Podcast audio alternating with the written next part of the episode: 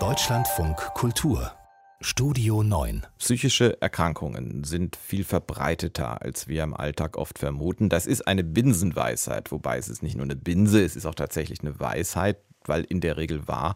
Und dass es wahr ist, das zeigt jetzt auch ein aktueller Bericht des Internationalen Kinderhilfswerks UNICEF laut diesem Bericht. Nämlich ist der Anteil der Jugendlichen, die unter ernsthaften psychischen Störungen leiden, viel größer, als wir es vielleicht alle angenommen haben. Antje Passenheim berichtet. Die Zahlen sind mehr als alarmierend, sagt die Co-Autorin der Studie Sena Pijazi.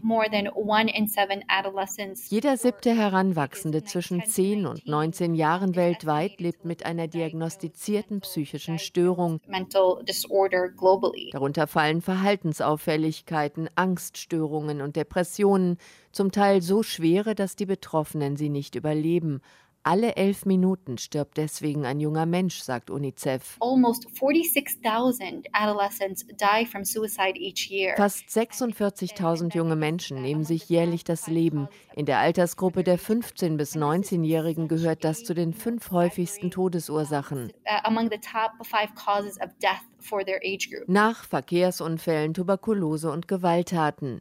In der Befragung in 21 Ländern gab jeder fünfte junge Mensch ab 15 Jahren an, dass er sich häufig deprimiert fühlt oder wenig Interessen hat. In Deutschland sagte dies einer von vier der Befragten. Dabei seien die Folgen der Covid-Pandemie offenbar die Spitze eines Eisbergs, den es schon vorher gab warnt auch UNICEF-Exekutivdirektorin Henrietta Fore. Aufgrund der landesweiten Lockdowns und der pandemiebedingten Einschränkungen hätten Kinder prägende Abschnitte ihres Lebens isoliert von Freunden, Spielgefährten und Verwandten verbracht. Doch Schäden hinterließen auch indirekte Folgen der Pandemie, sagt die UNICEF-Expertin für psychische Gesundheit Hijazi. Die Zunahme von Armut, von humanitären Notlagen, aber auch von häuslicher Gewalt, all das trägt zu psychischen Belastungen der Kinder bei.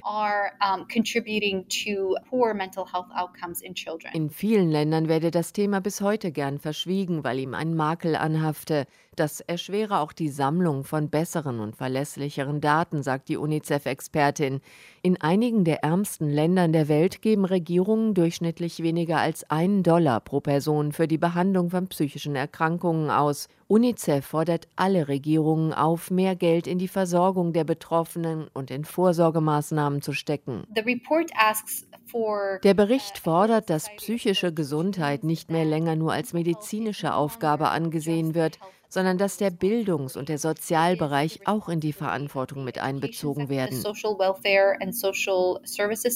Dabei komme gerade den Schulen große Bedeutung zu UNICEF mahnt seit langem, die Einrichtungen nach der Covid-Pause alle wieder zu öffnen. Fast ein Drittel der Schulen weltweit sind noch immer ganz oder teilweise geschlossen. Dadurch bleibe Mädchen und Jungen der Zugang zu Bildung und anderer wichtiger Unterstützung verwehrt. Antje Passenheim berichtete im Deutschlandfunk Kultur.